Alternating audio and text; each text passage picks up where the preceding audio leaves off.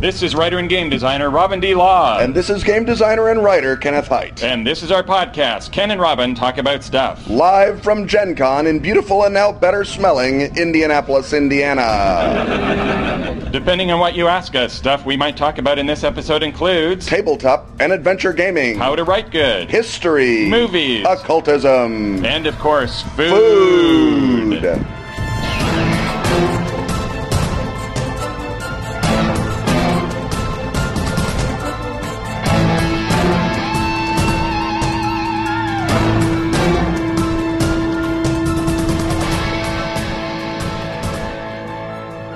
Robin, your Kickstarter campaign for Feng Shui 2 is in progress even as we speak, closing on Friday, October 17th.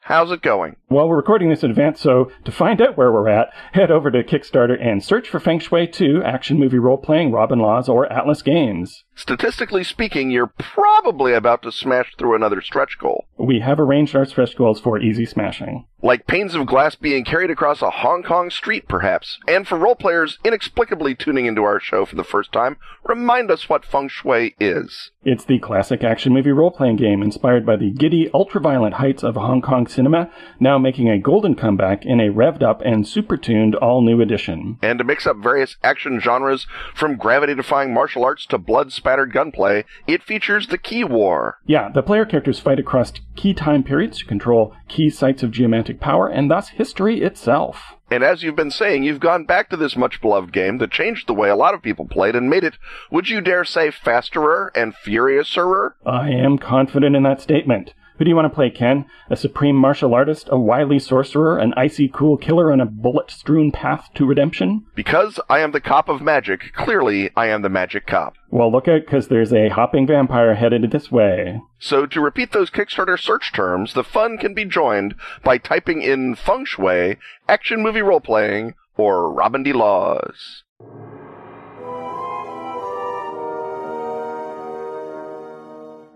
Uh, so, uh, as is our wont, uh, our uh, live episodes mostly consists of questions from the audience. So I hope you brought your most obscure and trenchant puzzlers. But also, as is our wont, we kick off our episode by pulling out the nerd trope cards provided to us by uh, listener Kalev Tate and randomly draw one from the nerd pile, uh, one from the trope pile, and then Ken correlates the contents of these mysterious cards in what we call nerd trope. And so today's nerd card, drawing at random from the pack, uh, you can affirm that none of you have met this set of cards before. Muhammad. Muhammad. And the trope card is voodoo. Voodoo. well, there you go. This has been Ken and Robin are immediately censored on RPGNet.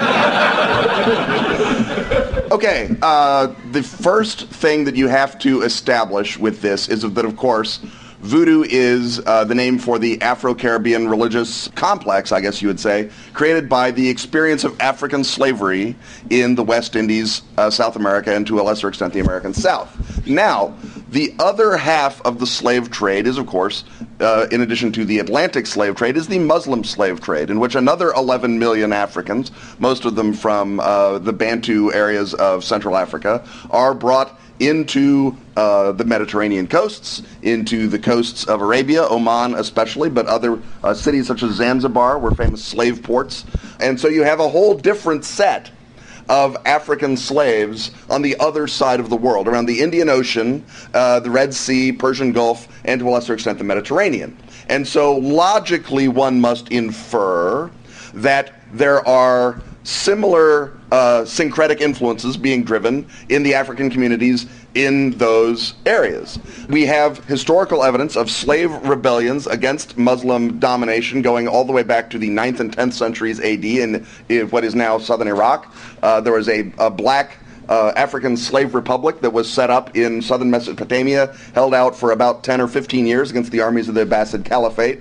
Uh, that would be the parallel to the Caboclos, the the old sort of free slave territories in Brazil, where they would leave the, the plantations, generally after explaining to the Portuguese what a terrible idea it was to have a bunch of uh, slaves in a plantation with no reinforcements. And then they would set up an independent slave republic. The biggest of those that we know of in Brazil, because obviously they would not advertise, lasted about 50 to 80 years and contained maybe something like 20,000 Africans plus some unknown number of uh, Brazilian uh, uh, natives. Uh, they, they, wanted to advertise, but they couldn't come up with the logo. Right. Yeah. There was a lot of argument about branding because they were against it, and uh, and so we know that there there are similar dynamics happening in the Indian Ocean basin, Red Sea, Persian Gulf, Mediterranean. The interesting question that you have to ask is why don't we hear about any of it? Why are these voodoo communities submerged? Why are there not a thriving religious culture along those stretches of the coast? And the answer is because in those stretches of the coast, they had access to the Lemurian gateways. Uh, Irem of the Pillars, of course, the, the, the great lost city that vanished out of southern Arabia sometime around the 5th century AD, just drops off the maps, is never seen again, and then shows up again when the space shuttle finds it on the tomography in the late 80s in that period, somewhere between um, say 1400 years of blank space, there was an invisible republic of Lemurian gateways. The African, what they called the, the Republic of Zanj, or the state of Zanj, which is just their general term for, for black people, uh, the, the, the Zanj state in Mesopotamia found the gateway, the, the secrets to the keys to the Lemurian gateways in Sumerian temples, Babylonian temples there in Mesopotamia. They took those uh, after their rebellion was uh, suppressed, took them down to the coast, fled down into the Sudan.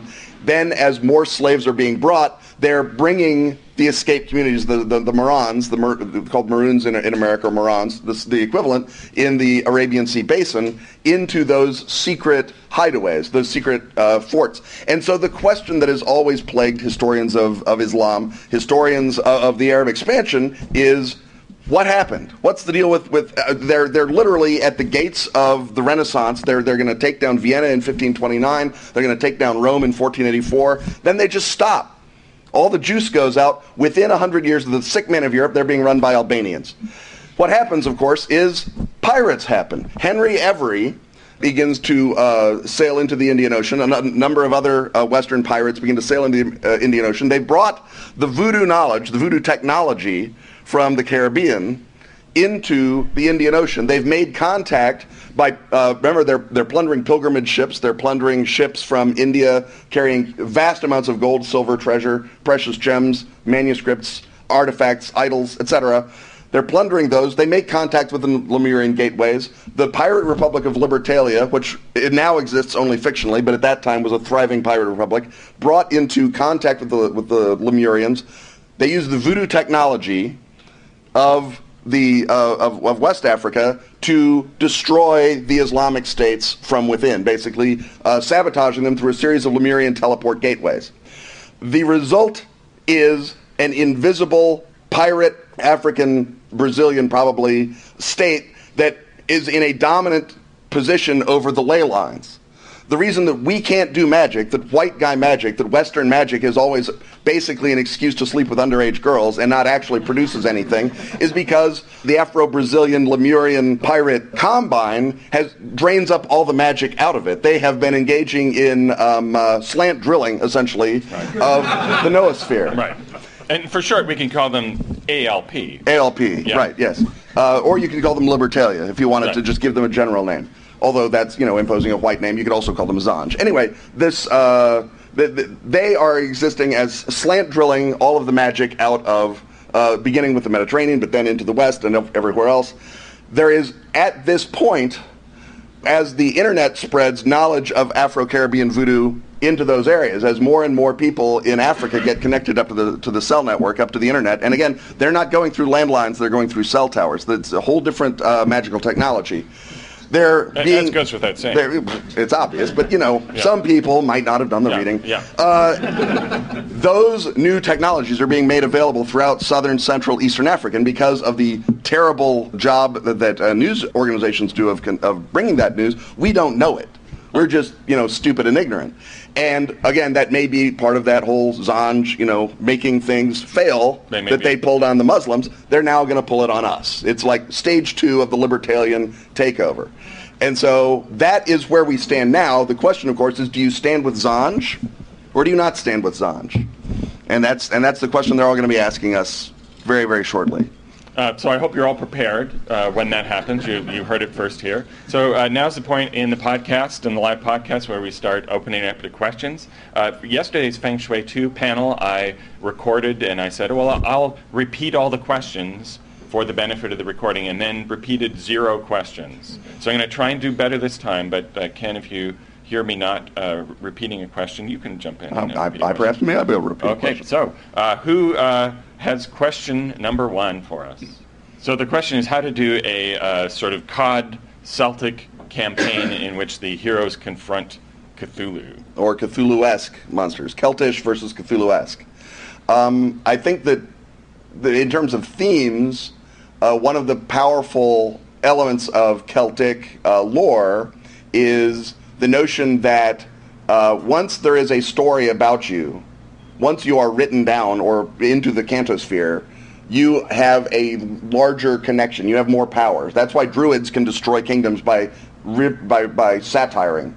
Uh, they, they go into the court and they just make up rhymes about the king, and now he exists as a laughing stock and a, and a, and a terrible king, and he's destroyed. That's why the druids have to have the arts of memory and the memorization. So it's knowledge of uh, specific words, phrases, chants. I would play that way up. I would have your creatures be creatures that either are wordless and un- literally indescribable, that the attempt to describe them is what destroys you or transforms you into them. I would have creatures that exist in words so that you have your Necronomicon jazz, except it's a it's a scroll that when you read it, it rewrites you, rewrites your DNA, rewrites your saga. It satirizes you without a, a bard being necessary. There's a great bit that Robert Graves has in The White Goddess, uh, which is talking about the, the, the, Song of the Trees, which is an old uh, Welsh poem that probably doesn't mean anything, or it means a bunch of things that we don't have the context for. He believes that it's the secret magic alphabet of the Druids. If you use that, you have trees that are letters. So literally the landscape is a book, and reading the landscape gives you power. So you could have ley lines and, and either Lloigor, you know, huddled underneath the ley lines, or serpent people that put them down and planted those trees in the, you know, in the Partholan age or whatever. I, I think you can. There's a lot of uh, themes, but I would stick with with words and meaning and and reading and existence in that perspective. I think that's really promising turf. And for your narrative frame, make it this is why there are no more druids uh, that this is the beginning of the. They have their uh, highly complex society where you can satirize people and, and bring them down, and they've got uh, their culture and setup, and you can make up as much of that as you need. But this is the day. The, the first adventure is the day when the weird creatures from outside arrive and break everything down by not obeying the rules. So the, the heroes are the ones who first encounter this, and then you have an arc that is all about the entire downfall, not just of the characters, but of the entire culture. And so that you have their uh, micro individual personal downfalls and the macro downfall of everybody. And that can give you your incredibly depressing spiral into horror that we all desire in a uh, Cthulhu-esque game. As well as having those Arthurian renaissance resonances for your uh, quad Celtic stuff. Uh, next question. So the question is, what happens in your campaign where Arthurian knights meet ley lines? Meet ley lines. I, I mean, the thing that ley lines are, uh, well, you cannot say traditionally because they literally do not exist traditionally. They were made up by a nice man named Watkins who thought that he was doing archaeology. and only in the 1960s did hippies decide they were also magic ley lines, um, but that said, traditionally ley lines are conduits of power, right? That the earth is a it is like a body, and there's uh, chakras in the earth. Like uh, so, your acupuncture traces all your chi flow. The earth has those chi flows that are also traced. Uh, ley lines are the flow and you tap into that with the equivalent of acupuncture. And the acupuncture can either be a magical ritual that makes your eyes come out and whatever, or it can be a, a, a Stonehenge that lets you focus all that and keep all the crops sound and the moon in the sky and everything else that you need magic and religion for. So when you're tapping into power, there's always three big questions. The first, the easy one, is what did you want to do it for? Right? Did you want to win the love of the fair Marguerite? Did you want to blow apart your ba- the bad guys? Did you want to son of Azathoth? What What's your goal? That's the easy one. The second is, what does that power come with? Power is never free. Not in anything, not in Newton, not in the real world, and certainly not in magic. So what comes with that? What bargain do you make wittingly or unwittingly? I'm drinking up this delicious oil. It's full of nitrates. It's full of uranium. I don't know what's in it because I'm an idiot.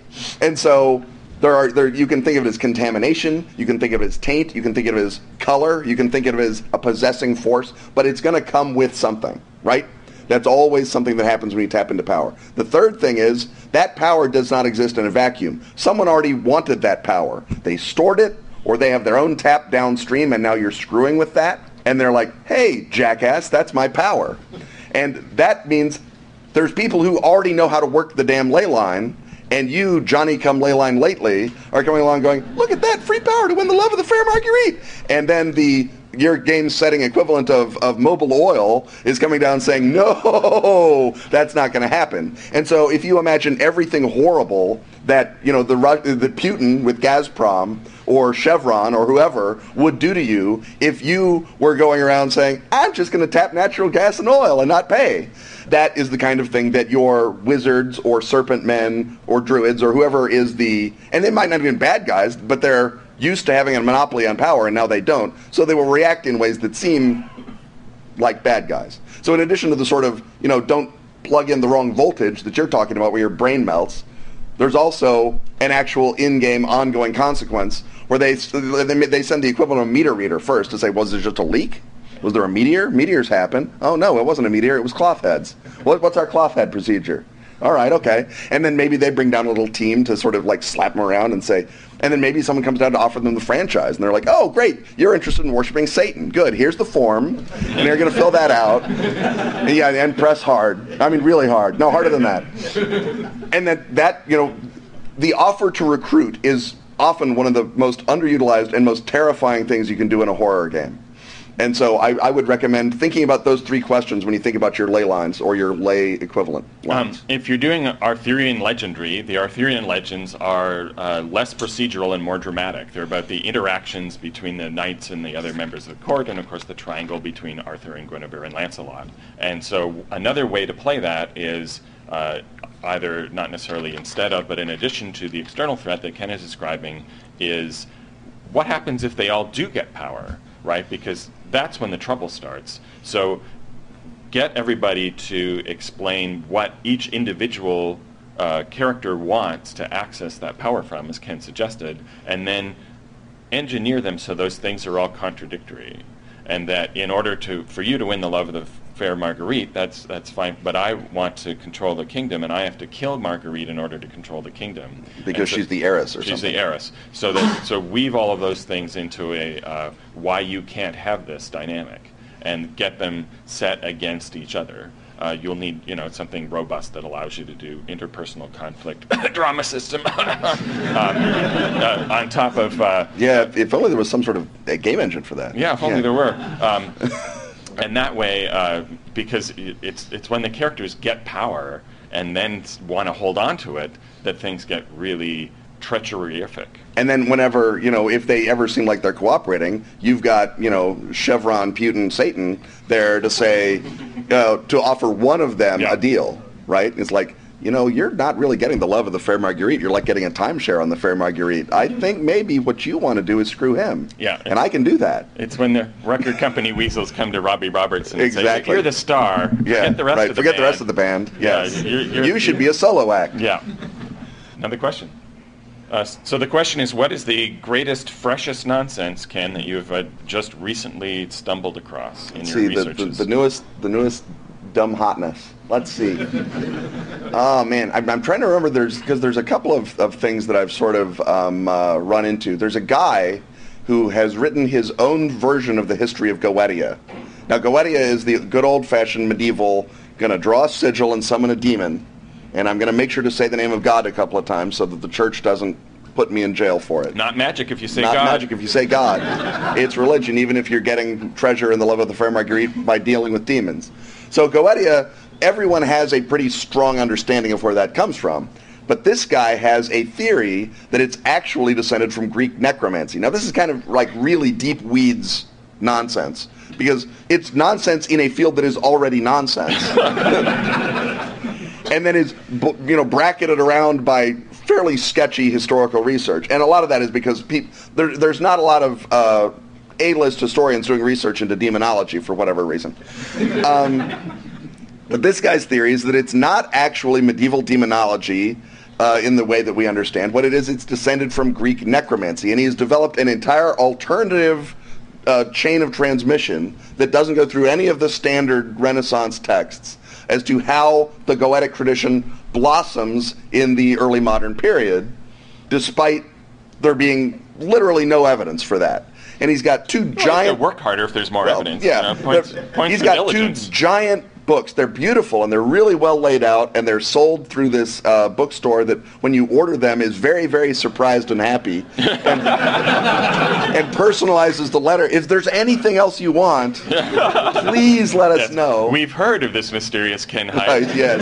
we would like to offer you a volume discount. And, and so I don't know if it's ever going to turn gameable because the trouble is, like, I just had to explain all Yeah. that so that you understand why it's Because the next question is, what do you do with this What do you do with this information? And why do you dedicate your life to proving this thing? Right. Well, that's a whole different question. Um, but if you're playing a game in which the characters are summoning demons, nine out of ten players will not care what the intellectual tradition behind the demon summoning was. What they want to know is, do I get the love of the fair Marguerite? Come on, snap it up. And so that is is high octane bananas, but it's really inside baseball. High, I- that's sort of the sabermetrics answer to your question. Uh, next question. and it's called Geosophia, I believe is the name of the books. Another question. Okay, well, I'm not sure that uh, that uh, Loblaws will have this, but uh, uh, Ethiopian berber spice. It's the red spice. If you eat Ethiopian food and you get that uh, vegetable plate, and there's the different colors of lentils, and you go, oh wow, this the, the it's the red ones. And this uh, spice you can then take and, and put in other things in your cooking, and I often use international ingredients and then do my own crazy things with them. Uh, so it's a red powder. You can get it like chili powder in a place like, uh, I buy it in Kensington Market in a place called House of Spice. But any place that's like a, a spice specialty store will, will have this. And uh, the obvious thing is to put it in a lentil dish, uh, like a lentil and uh, you can, uh, you know, do a, a lentil and hamburger dish with it or uh, I've now started putting it in uh, chili con carne, which is not Texas chili, it's the other thing. Um, and uh, also, it is uh, really great as a popcorn spice. I don't put any of those commercial powders on, on my popcorn. Uh, I uh, usually put a little bit of chili powder and a little bit of curry powder, or but also chili powder and berber spice as a popcorn topping is really interesting. Now, is that the same thing as the Urfa biber? That's the Turkish stuff. That's also a red chili-like powder, or do you Um, know? It sounds it, it sounds like a similar uh, word Be- and similar because I description. found that in San Francisco the last time I was looking around, and Urfa biber, and I'll bet that this works with berbere spice too. But I, I smelled the Urfa biber, and it's like a chili powder smell, but it's a, a s- a sort of a, a s- almost it's not quite floral, but it is sweeter and and more like that. And my thought was, I'll bet this is really good if you make roast chicken with this and a pomegranate glaze right? And well, I mean, roast chicken and pomegranate glaze is good anyway. So you know, worst case scenario. But it turns out I'm right. Uh, go figure. and so if berbere spice is the same thing, I'll bet it makes a really. I know it makes a really good roast chicken with pomegranate glaze. Right. And if it's not the same thing, It would also probably make good, still makes yes, a good. I would think But if it's not the same thing, look for Urfa biber, B-I-B-E-R, which is a Turkish, uh, but it sounds like it might be the same powder with two different names at the other ends and of it, the trade. It might be slightly different formulation because it's not sweet particularly. It's uh, Yeah. more almost sort of an interesting dusty. Uh, Yeah, no, there's there's yeah, there's some spicy depth, but not hot. There's some depth to the to the biber as well. But it, it I mean the reason I wanted to mix it with pomegranate is because it does go all the way up that flavor profile. It's it's got not quite like an ancho, but almost that umami, not umami really, but sort of dark and flavorful. And then the, like I said, there's those floral or, or or or sweet notes at the at the top. And I thought that pomegranate would sort of pull it along and then bring the ancho with it. And so or the ancho like with it. And Urfa biber was, was terrific. I, I hate to sort of maybe recommend the same thing as you, though. It's sort of a, a, a cop out. I, I, I think you, you came at it a diff- different angle. Yeah. And pomegranate glaze on roast chicken, if you haven't done it, you, you can do that, and you can do it with anything that you would put uh, with, with a sweet glaze anyway. So obviously it's going to be great with ginger, so you could do a pomegranate ginger glaze. You could do um, a pomegranate, uh, you know, if you wanted to, onion. If you like sweet onion, you could do a pomegranate onion glaze. Anything that you've done successfully with, with orange, you can do with pomegranate, and it's going to be a different kind of sweetness. And I think a, a nice one. Uh, next question. So th- the question is how to bring the uh, rich possibilities of Ceylon in the, I guess, the, the 30s, are you thinking? Yeah. Uh, into a Trail of uh, Cthulhu adventure that is actually an adventure rather than a bunch of cool ideas. Traditionally, if you're trying to do any kind of recapitulated myth as a core element in your story, I find that it helps to have the myth seem to be a, a thing that just is always a pattern that recurs, right? That the reason that this myth happens in Ceylon is not necessarily because uh, Ramayana was anything special. It's just because this is the land where the myth of that thing keeps happening. And forcing the players into it is great work if you can get it. But even if it's not, you have someone that they care about or someone that they're interested in who finds themselves enmeshed in that. And by trying to help them, they become the hero. They become collectively Ramayana, uh, uh, Rama. And um, you can do any number of variations on that. But if you have a sense that this is a giant. It's like the story is on uh, the tr- the tread of a really big truck tire or a tractor tire, and it just keeps rolling. And every so often, that story comes around and imprints on the ground underneath it. And it's not a sentient being. It's not like Lord Sita is up there saying, ah, ha, ha, ha, ha, I will destroy you. No, the story is just physics, right? And if you think of them as trapped in its gravity, right, or uh, even possessed by it is too human. Trapped in its gravity is better, or poisoned by it is maybe a better way to think. And so you can you can shadow cast it in your head and say, oh, oh, Connie would be really good to be um, uh, the, the, the lady who's kidnapped, and someone would be really good as, as the wizard who works with the serpent men. And maybe they play that role and maybe they don't, or maybe they switch it up. But once you can get that sense of an inevitable story progressing with them dragged along in the machinery, they will know how terrifying it is to fall into the hands of a living myth. I, I think a really great thing to do with a myth like that is upend it and, and confound your players' expectations. So if it's about recreating the myth of Ramayana driving out the serpent people, well, what does driving out serpent people mean? Does it literally mean that you've cast them out, or does it mean that in, as in Lovecraftian lore, that you submerge the serpentness into the peopleness and make them so maybe Ramayana just took the serpent people and made them people in order to suppress their evil and their power. And so there are people who are trying to get the player characters to interact with this somehow and go and get the thing that Ramayana used to suppress the serpent qualities but the players think they're saving the day in their typical uh, sort of uh, colonial era uh, mentality, approach, uh, yeah. mentality approach to the, the, third world. But really, the people who are engaging them to do this are the serpent people who want to activate their serpent blood and need the artifact to do that. So it's one of those switcheroony things where uh, they think that they've you know conquered the uh, the savage cultists and gotten this artifact, and then when they bring it you know back to the London Club to present it to their uh, archaeological benefactors, then the benefactors all turn into serpent people, and then the adventure begins. Uh, next question. Oh, we're faced with a commercial now, Ken. No, not a commercial. Uh, where we where we are being asked for future plans for the Dracula dossier and other Night's Black Agents. Well, I'm, I'm just worried that this uh, plugging of our own stuff is going to infect the rest of the podcast. Uh, That's I'm, what I'm worried I'm about. I'm sure we can carry on bravely after this. and not only that, but it'll reach back in time to infect right. the rest of the podcast. Right. So not only are, are, we plugging, but we have already plugged. We have already always plugged. Yes. Uh, Dracula Dossier is the upcoming next uh, big release for Night's Black Agents, uh, and it is in the stages of being finally written. The plan is to kickstart it probably in October. Hopefully, by the time this drops, it will actually have been announced that it's going to be in October but let's say if, October. If, if, not, you're not hearing any of that. Yeah, right. that, this was just uh, persiflage. Um, but the plan is to kickstart it, and hopefully by then there will be a manuscript that is, you know, not laid out and has no art and will need editing and touching and, and, and probably will get expanded as stretch goals are met. But you'll have something with which you can play the game. And the game is that um, in 1894, British intelligence attempted to recruit uh, a vampire as an asset.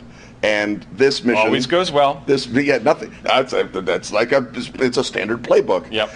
Uh, this mission went uh, predictably terribly, and Bram Stoker writes up the after action report, and MI6 is like, well, you can't have that. It makes us look terrible. So they tear out all of the sources and methods information from Dracula and let him publish the remains of the novel as disinformation. The rest is ridiculous. No one will believe it. Right.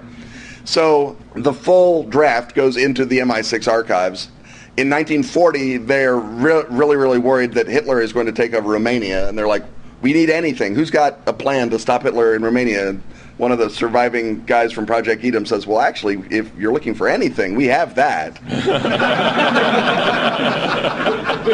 so in 1940, an SOE team is sent into Romania to awaken Dracula and use him to stop Hitler. Well, At this time it goes well. the- well, as you know from history, Hitler was stopped and never. No, hold on. What was that? Romania goes fascist immediately.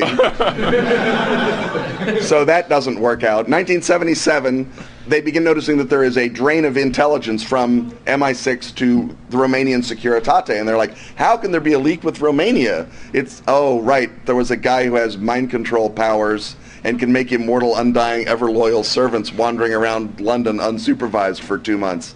Yeah, that was probably a bad idea. So there's a mole hunt for Dracula's Leave Behind network in Britain. And uh, in 1978, the mole hunt ends, and no one is told whether it was successful.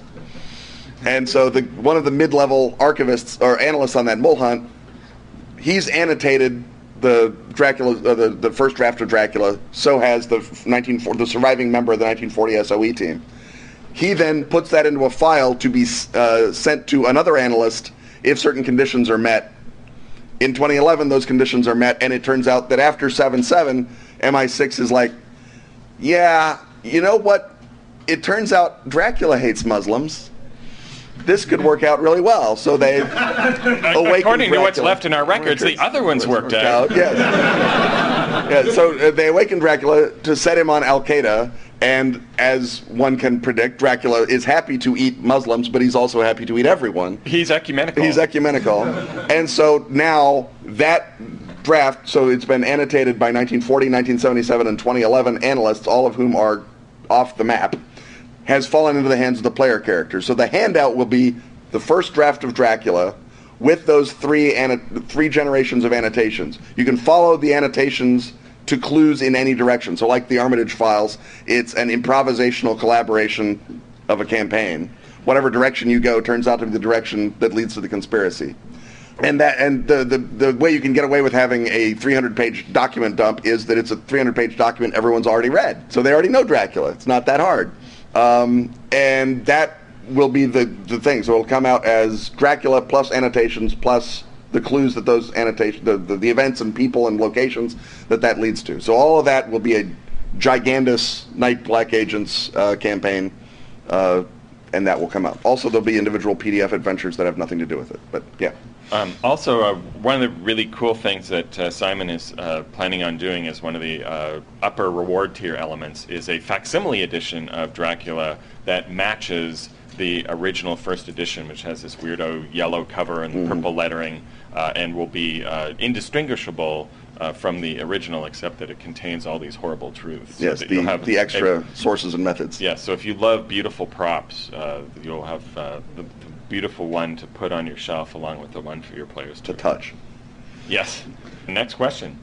But you know, so you're saying what system would we choose to run Doctor Who in if we were to run or design a Doctor Who game? Is that the question, basically? Yeah. All right. Uh, well- Gratuitous slams on Steven Moffat aside. Right. Uh, well, I would go to the thing that I find familiar, which is I'm looking for a pr- procedural uh, system to run something that has a lot of uh, tropes and narrative hooks in it and uh, particular structures uh, that I would go with HeroQuest, which is my uh, sort of generic open-ended player defined abilities thing where every ability is equal to every other ability. And that's why you know the doctor and the companion are always sort of on an equal footing in terms of uh, problem solving because the companion uh, putatively though is not a you know an ancient alien with two hearts with all of the uh, super genius but the you know having a good heart or being plucky uh, is just as important as uh, you know knowledge of the Daleks or you know something where the most action in a Doctor Who episode is running away mostly, or talking the Daleks into uh, destroying themselves, and uh, that uh, has the mechanism to have social combat be as effective and, and important as combat combat.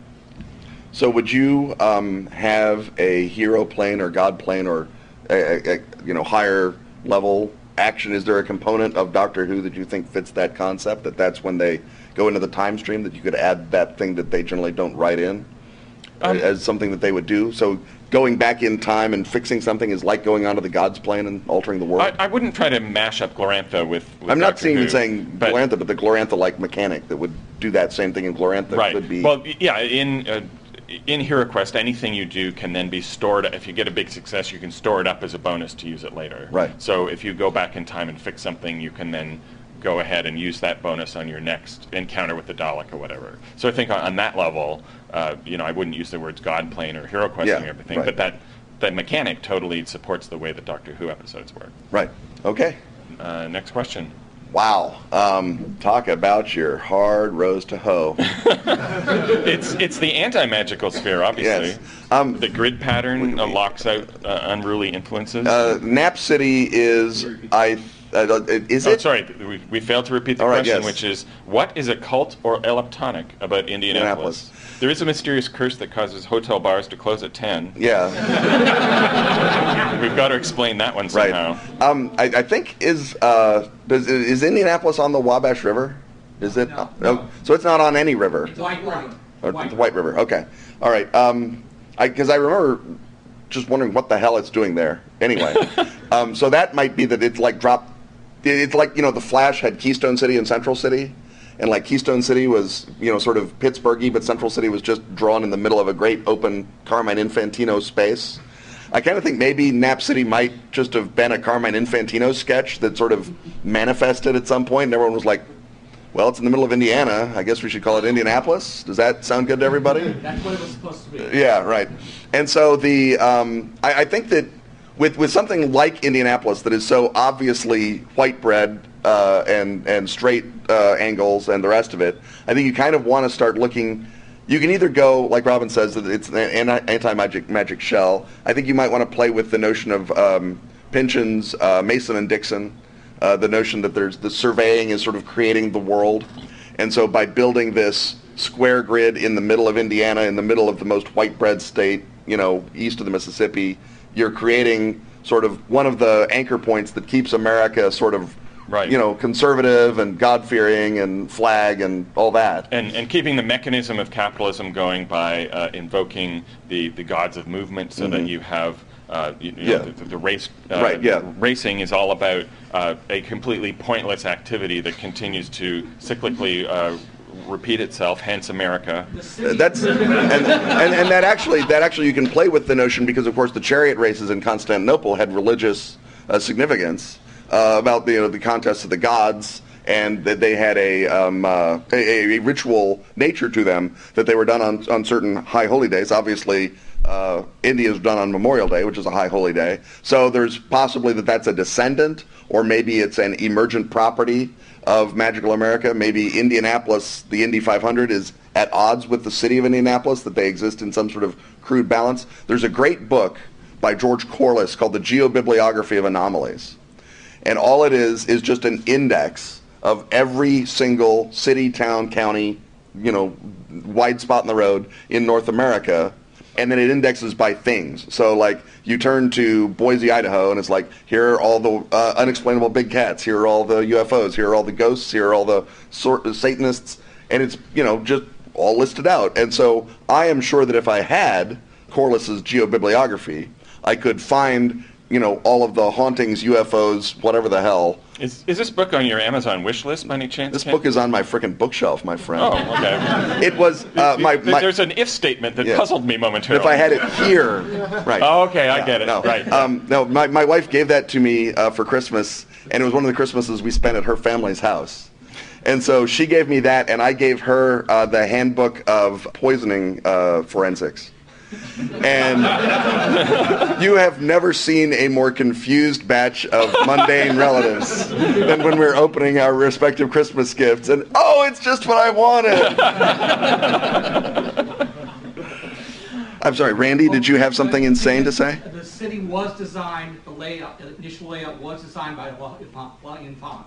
Right. So Okay. anything you want to say weird about Washington D.C., he didn't then decide, this design Indianapolis. Right. Okay. Great. And L'Enfant, of course, was a Freemason and had ties with We all a those lot guys. Freemason Yeah. ties to Indianapolis. Right.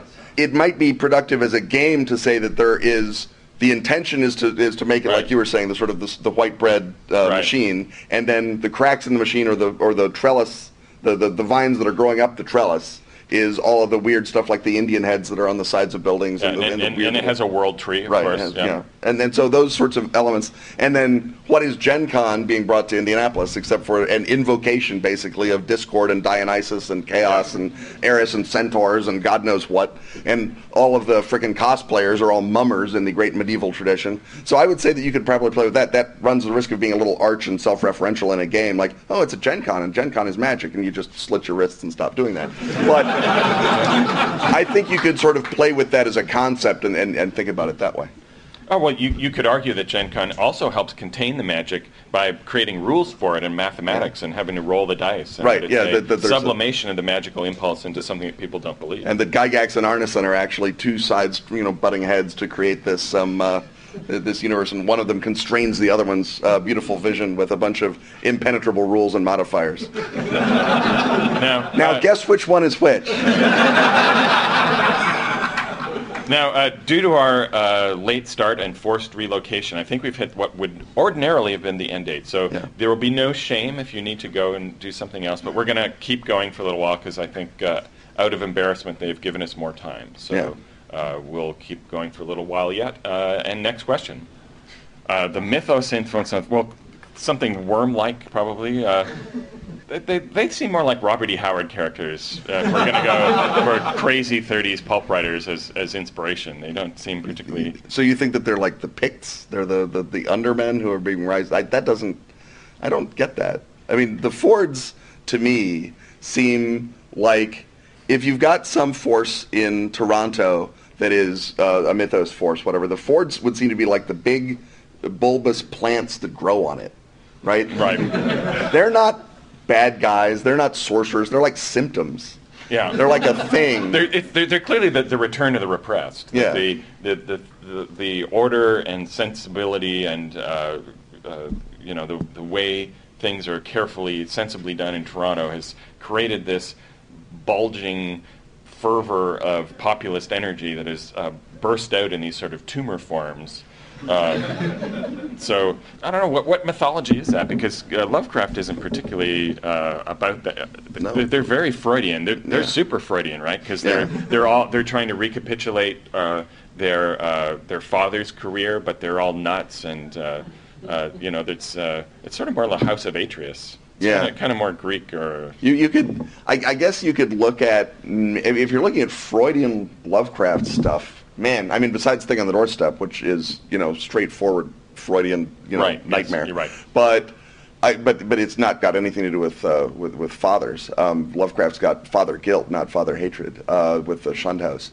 And so, I, I think you might. Well, actually, since we're talking about the Shunned House, I guess they could be the. Um, there, there's a big buried thing underneath Toronto, and they're like the um, uh, the congealed forms that arise. Right. You know, and I, I, I think the, maybe Dad Ford called up what he could not put down, and they're sort of what happened to him. Right. And he just sort of sits back in his man. Does he have a mansion? Does Uh, he sit back in it? Is he uh, dead? he's he's no longer with He's- us. well, that's what they say. That's what they say. he's, he's still in the deeps, uh, in, in the depths of their decal Yeah. business. I, I see this as sort of a Tim Powersy story where he thought this is going to be the way that I gain occult Yeah. control of Toronto. Right. And it's like, you know, just like every My magical important position bargain in the Ontario legislature is at stake. in Tim Powers is like, oh, great, I got something that's a vessel for magical energy. That Right. turns out to be a terrible idea. And so I, I think that you have. I, I like the notion of them as just the strange fruit that grows on the on the on the vine. That they're Right. a symptom. They're an accident. That the thing that was done, the terrible deed that caused it, was done like so long ago that it's Right. irrelevant There- there now. a- you know, because he was a really straight-laced guy and, Yeah. and had a straight-laced, boring political career, and Yeah. uh, you know, if he committed some heinous sin, and this is, you know, the revenge not only on his family, but unfortunately the whole rest of the city is collateral damage. Yeah.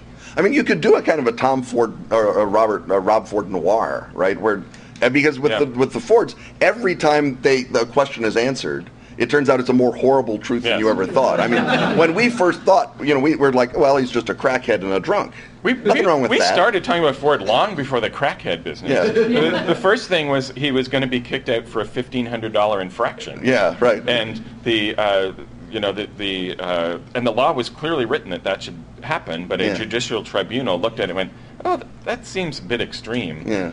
They could have saved us so much trouble by not trying to fix that badly written law and just going with it. Yeah. So, yeah, there's just layer after layer. and of then it's like you know people being thrown out of windows and every Right. time you look into it it's like this gets even worse so obviously at the bottom is some sort of horrible chinatown It's a- level of It's, you know it's a, it's a Frank Miller thing. yeah. It's, it's it's Hog City. Yeah. Uh, Toronto being Toronto being Hogtown, of course. yeah and, right Uh, and, and so I, I think that you could you could then once you start looking at it like that i think maybe ramsey campbell becomes your touch tone right because he's got that liverpool and that urban decay uh, sensibility so maybe it's a Yag- Y'golonac though is so much more active maybe and- Eihort or something This is this, this has got to be something where it's like the beautiful outside with the ugliness, uh, Yeah, you know, right. the the total contradiction of the beautiful shining city and the uh, the grub-like worms crawling beneath it. Mm-hmm. Another question. Well, I mean, the the saving grace with something like the late Bronze Age is you can pretty much make it up, and someone has already agreed with you, right? I mean, Troy Uh, has been. And, and the question, by the way, before Yeah, we go I'm on, sorry, is yeah. how do you strike a balance between a setting where you're just totally making it up and one where you have a ton of knowledge? How do you start with just a little bit of information about a setting, for example, late Bronze Age, and then springboard from that Yeah. into your uh, I mean, the thing that you have to keep in mind is if you're using this at a game you're going to run at the table, you only have to have more information than the most knowledgeable player. You can stop at that point, right?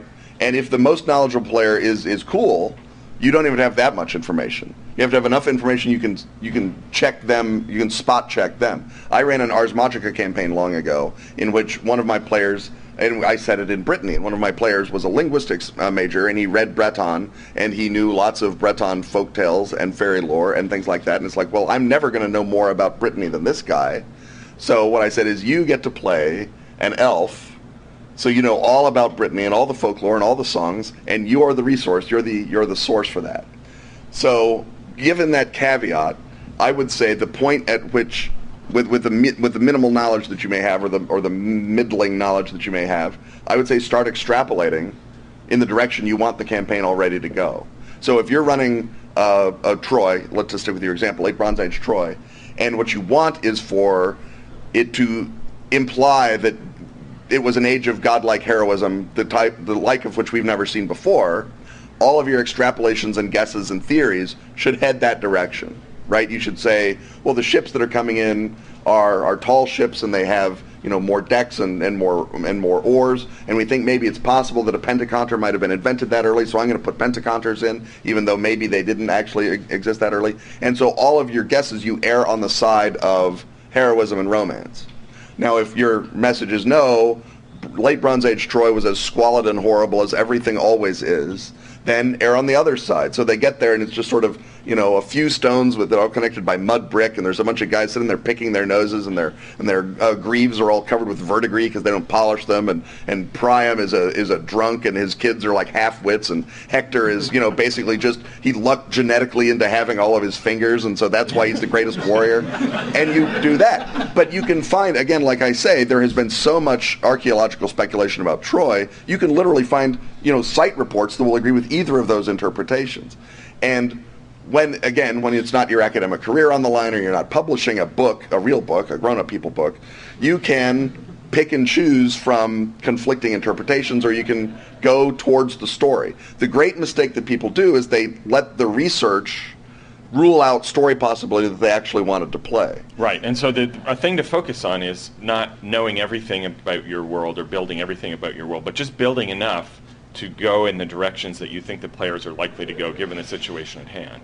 So if they're going off to see the Oracle, your preparation mentally or th- with notes or whatever is to think about how oracles work in your version of this culture um, and think about you know they meet the oracle what are the three most likely things that can happen and probably one of those three will happen or if not what you've thought about will get you there. So think of it in terms of you know modular bite-sized pieces of the setting that you are going to uh, kind of pre-riff in advance, and with enough uh, of that to go on, you can sort of improvise the rest. And and uh, as Ken suggests, you're going to wind up with an alternate.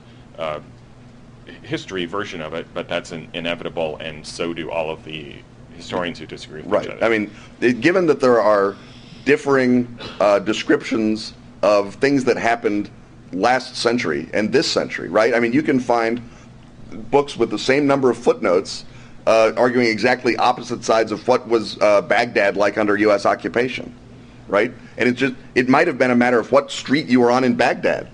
Uh, the same thing is going to be true And when things are happening, Right. the reports all totally conflict. Right, and, and so the, the, the, the same thing is going to be true, you know, quadrupled and cubed in ancient Troy, where we have all the documents that we know that we have are in Hittite, right? There's no Greek source that mentions Troy necessarily until Homer, and that's 300 years later. So there's a, there's all manner of, of wiggle room in that situation. I, I, would, I call that situation kind of the, the perfect ground because there's just enough to backstop you, but there's not enough where you say, well, if I make Napoleon have laser vision, people are going to know that's not true. Yeah. Well, or they'll know it's Cinnabar. Right, yeah. Another question. well, I'll just tell you my my go-to meal because I'm never in the doghouse. Uh, in part because I do all the cooking, And in part because he's Canadian. and and yeah, They only have the one doghouse. yes. Um, well, the, my my go-to meal would just it, simple is good. So uh, it's a, a you know a shrimp and and wine with scallions and mushrooms and uh, some garlic. Get a nice baguette down the street at the uh, uh, French uh, cheese shop, and uh, you know the, the one of the tricks about cooking is to pick fresh ingredients and not get too fancy. And yeah, the, the, the, the shrimp is the show-off thing. Yeah. Sheila is not fond of shrimp. I And like- you're frequently in the doghouse. Yes, I am. So I have a wider variety of, of uh, get out of jail free meals. For example, before I came down here, I made spaghetti carbo- carbonara, which again, the, you just get good ingredients. Yep. And it, it's great, and it's really simple because obviously it's eggs, cream, uh, vermouth, uh, Romano cheese. Right. You're pretty much done. And, and the high level right? achievement Yeah. actually is to walk with your loved one to the uh, market where the fresh food is, see what's good, buy what's good, and whip up something based on those ingredients. That that's that's very impressive Yeah. high level stuff. But you know, uh, one of the meals that we used to eat romantically was baked ziti. So if I make baked ziti, I am sort of borrowing the significance of, of that meal from the past. And my baked ziti is it's fine, it's tasty. I don't know that it's anything to write home about, but I but I have um, uh, you know my she's from Omaha, so making a good steak is always a power move and you know you get good steak which is easy to buy in chicago less easy to buy in other benighted parts of the country but indianapolis certainly has it. You get a good wine and you can get great like argentinian or, or chilean wine for practically no money. You, you know make sure that she's got a baked potato. Um, uh, and then you're good. There's uh, any number if you if you uh, if you want to get fancy there's um, there, there's various spice mixes that you know your Spice House or Penzeys or whatever will offer you to put on the steak, or you can just, you know, garlic powder, salt, you're done.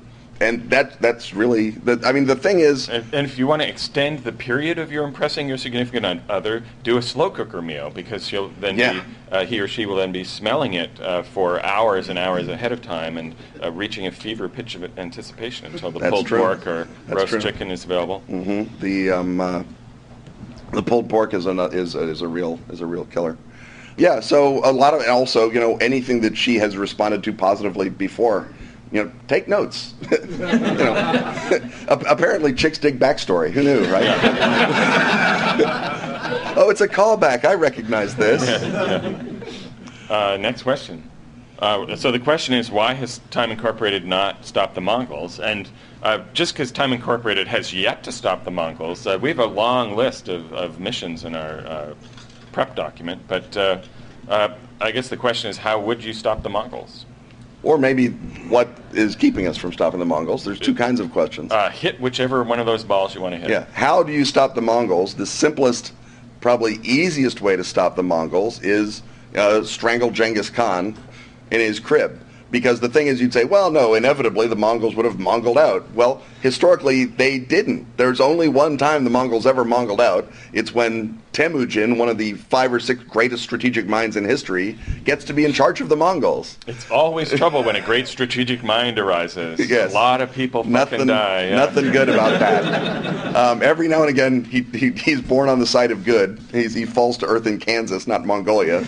But nine times out of ten, not so much. So yeah, I mean, just strangling uh, Genghis Khan. There's plenty of times that he was, you know, near death. Uh, and you know, give that a shot, see what happens. Um, the reason you keep the Mongols around is because they really do. Uh, they they knit the um, uh, the the ecumene together. They create a, a vast trade network. They create a vast cultural network. Central Asia, for example, is uh, brought into the into the cultural mainstream again, which is something that hadn't really happened since the the, the Greco-Bactrians fall apart. You've got a lot of um, transmission back and forth between China and and the West. Uh, things like uh, there, there's an argument that printing technology is only really kicked off by the descriptions of block printing that are brought to the West. You lose the printing press, that's kind of more important than a bunch of stupid Russians dying. Because they, they're, they're, they're like freaking Mr. Magoo. They're always walking into buzzsaws, those Russians. Um, but, uh, but I, I think that there's there's so much uh, that is created by the existence of the Mongol trade network and the Mongol Empire that Time Incorporated is sort of like uh, holding fire. There's position papers on yeah, both there's, sides. there's so many different underpinning changes that that would wreak. Yeah, and, and also, you know, Well, you know and the last time you did it, you came back and Tara Reid was president. yeah, which on the one hand is great because you know that the, the money looks good. yeah. You know, Time Magazine suddenly becomes a much more vitally interesting publication. So you know, again, there's there's pros and cons. you you got to weigh your inter- interventions. Right, yeah. What we're saying. Uh, another question. Okay, so this is a, a process question about the uh, Ken and Robin podcast. So I have a big Google Docs document, uh, and the script for it uh, consists of uh, if the ad uh, that we have to record that week, if we have to record an ad that week, Get to record an ad that week. get to record that ad, ad that week. Thank you, fabulous sponsors. We we love recording ads. including including Atlas Games now sponsoring the Feng Shui 2 Kickstarter. And Pelgrane Press. And Pelgrane Press and Stone Skin Press. Um, so basically we do that and then it's basically often four lines, one line for each segment. So the line will say gaming hut colon anatomy of an obstacle. And then maybe there'll be a few little notes. If I need to remember things because I'm not uh, as uh, great at uh, pulling uh, things out of my memory as Ken is. Uh, and Ken will have a, a week's notice that I've pulled something from the big master list of possible things uh, into the thing that we're going to talk about next Tuesday. So he'll know a week ahead of time what the time incorporated question is, or what c- occultists we're going to talk about, or what period of uh, history, or what they're going to talk about Indian movies, or whatever it is. So he has time to uh, to prepare and think ahead. But it there aren't a big chunk of outtakes. There aren't. Uh, it isn't scripted, and so uh, I wind up spending you know an hour each week actually recording the thing, and maybe another hour of administrative stuff, doing the uh, blog post and the uh, setting up the script for next week, and taking care of the donations. Thank you, generous sponsors and uh, patrons. And can you do a little bit more research? Yeah, I mean the the thing is that part of what I think, and again, not to be too uh, meta, but part of I think what makes the podcast work is the sort of improvisational energy of it.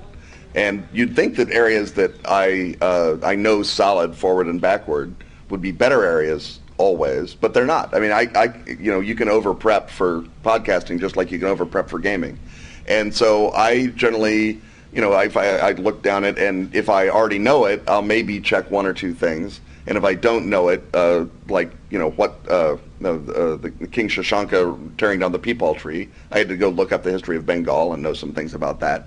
Uh, but I didn't, you know, go bananas, right? I, I didn't like, you know, pull down Schwartzberg and, and check the, the, the atlas and, and you know go down to the reg and look up histories of Bengal.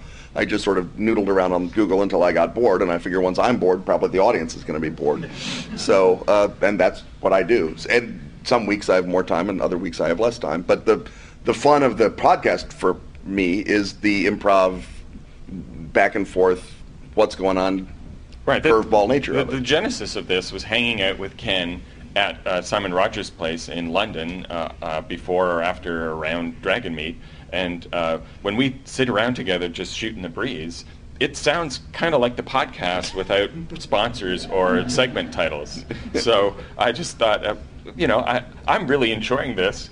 Perhaps others would too. Yeah. And that, that's where the podcast comes from. And, and also just the idea from hearing other podcasts that I thought it would be a stronger choice to have uh, four quick segments that are you know around a particular theme and uh, and the intros and outros sort of cut down on the on the rambling and give you the meat of things. Often people will say to me, "Well, I'm surprised you didn't talk about this thing," or you know, "I'm surprised you didn't mention this." Well, I'm surprised we mentioned much of anything because they're short.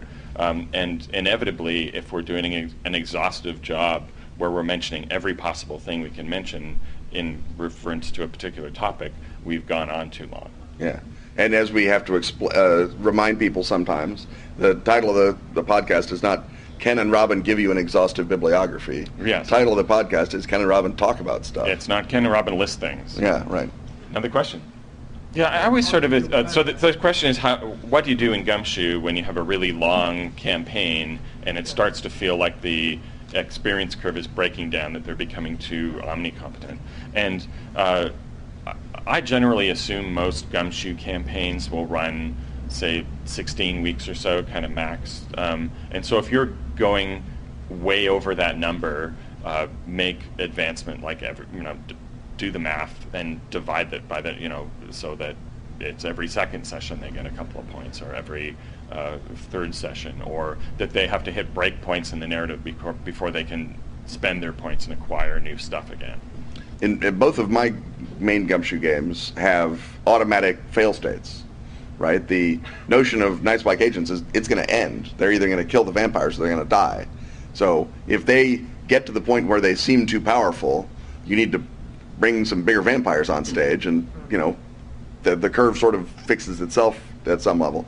Uh, Cthulhu, the characters are actually they have the same Trail of Cthulhu. They have the same death spiral as uh, Call of Cthulhu characters. So you probably it's going to be harder for you to run a, a campaign so long in Trail of Cthulhu that the characters become omnipowerful. If you find yourself in that situation, maybe the thing to do is just stop having character advancement. You say you've now reached the limit of human potential.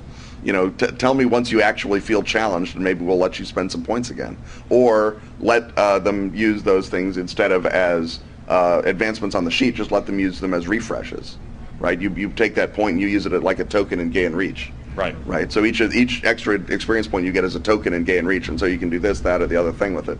Um, everyone should buy the Gaean Reach because it's terrific, and um, it well, that's really the only reason to buy it is it's terrific. But it's But you terrific haven't, in so explained, many. you haven't explained exactly why the Gaean Reach by Robin Laws new at the show is terrific. Uh, the Gaean Reach by Robin Laws, new at the show, based on the uh, science fiction uh, revenge dramas of Jack Vance, is terrific because not only does it create a focused uh, story, which we've almost uh, become uh, inured to, where we're so spoiled that we see a Robin game and look at that focused story, look at that beautiful drama. Yes. It also contains a really genius intersection of the skullduggery taglines mechanic with the gumshoe econ- point economy. And so if you look at the way that that game takes the taglines and turns them into point economy, um, Um, taglines being lines of dialogue that are sound like Vance characters, and you get a reward for introducing them into play in a way that seems Right. uh, somewhat plausible. So I think that you could use the economy from Gaean Reach, and instead of doing it by tagline, you can do it by experience point. Um, uh, I, I, I think that if you see it coming, if you're like, I'm going to run a three-year gumshoe campaign, by God, come hell or high water, just make experience less less often, uh, happen less often. Or, um, but I, I think that most of the games are probably not going to have that kind of character continuity, and maybe what you do is you start saying, all right, you start l- late, uh, larding the characters down with responsibilities. Reason they can't keep running off to have adventures, and maybe they got to recruit another guy that they can send. Make them be Doc Savage and get the famous five out there doing stuff while they stay in the in the tower and uh, mind control criminals. Right, and I have to say, this is the first time I've ever heard someone say, "I'm concerned my gumshoe characters are getting too powerful." Yes. So you, you you may have an edge case question. Yeah. But because we love you, Pedro, we'll still answer it. Uh, so I think we have uh, time for perhaps one more question. So uh, who has a doozy? The occult reason is that Prester John is really serious about enforcing his IP. Right. Uh, so, so so the question is, why don't we have more Prester John game supplements and materials? And the answer is because I have a cat and a Roku, so I've only got so much time to create stuff. um, Prester John is a great source, uh, obviously. Uh, they, for those not familiar, Prester John was a Christian king who uh, ruled a glorious empire of dog-headed people and people who pulled rubies out of their bellies and griffins and all kinds of great stuff somewhere over there. And in the medieval era, somewhere over there was India, or maybe Central Asia, or maybe Cathay, or maybe China. It's over there, right? Get off, get off my Oh, back. over there were the dog-headed people. As as you began to explore and understand more, and, and the Mongols knitted all of that area back into the information economy of the West, they moved Prester John to Ethiopia because turns out there is a Christian king in the middle of nowhere, and it's Ethiopia. And so they said, well, Christian king in the middle of nowhere, Prester John, obviously the same deal. And that's why the Portuguese basically sent mercenaries to uh, to buck up the Ethiopian monarchs when the Muslims uh, were invading from the Red Sea was they were like, Prester John is in trouble. We've got to go help him, which was hilarious on so many levels. But um, but yeah, now Prester John is great. John Mandeville uh, it, it wrote the great uh, imaginary description of Prester John in the Middle Ages. He was a English knight who may have may not have been English. He may have been Belgian. He almost certainly never got any farther east than Belgium, one way or the other but it's a it's a great travelogue of crazy nonsense, and I uh, encourage all Pendragon GMs to look at it as a sort of a, a fantasy role, as the Star Wars of Camelot, if you will. I, I mean, I, I think Prester John. Part of the problem is that there hasn't been a a ur text that's familiar in the modern day for people to use as their as their touchstone. Atlantis, you've got all kinds of Atlantis references. Lemuria of the Theosophists making a big screaming deal out of it. Uh, Camelot obviously is, has never been dead in, in the Western imagination. Prester John, once once those Portuguese mercenaries got to Ethiopia and said, "This isn't Prester John," then the, the sort of the bottom fell out of that legend because you ran out of other places to put him. And so also once you know the, the crusades sort of ended it became less fun to imagine that there was a giant christian kingdom that was going to come down and beat the hell out of the muslims. I mean you could certainly if you wanted to have nothing to do with anything i'm saying on this podcast run a really interesting prester john game where cia paramilitary occultists are trying to make contact with a giant invisible kingdom of, of militant christendom in the middle of asia uh, they're trying to create Prester John's kingdom in Afghanistan so that they can put paid to Islam once and for all. And that would be a very interesting way of looking back at the Crusades and currently at the War on Terror and forward to all kinds of questions. Plus, you'd get to put Griffins up against Apache gunships, and that'd be pretty neat. Um, but that's the sort of thing that if you published it, you would get into so many fights on the internet that it would not really be worth trying. You'd, you'd have to hire Ars Magica uh, Yeah. developers to fight your internet fights. Right, yeah. People who had been trained in, in sort of the the, nin, the iaijutsu of um, uh, of Ars Magica Flame Wars. Uh, well, I think we've reached uh, a little past our uh, appointed and adjusted time. So thank you so much, everybody, for coming and for uh, your great questions. And let's hit that outro. Stuff having once again been talked about, it's time to thank our sponsors. Atlas Games, Stone Skin Press, Dork Tower, ProFantasy Software. and Pelgrane Press. Music, as always, is by James Semple. Lighten yourself of post Gen Con pocket change by clicking the donate button at KenandRobinTalkAboutStuff.com. Build awareness of your game, Kickstarter, book, or convention by advertising with us. Grab the rate sheet at our site. On Twitter, he's at Kenneth Hite. And he's at Robin D. Laws. See you next time when once again we will talk about stuff.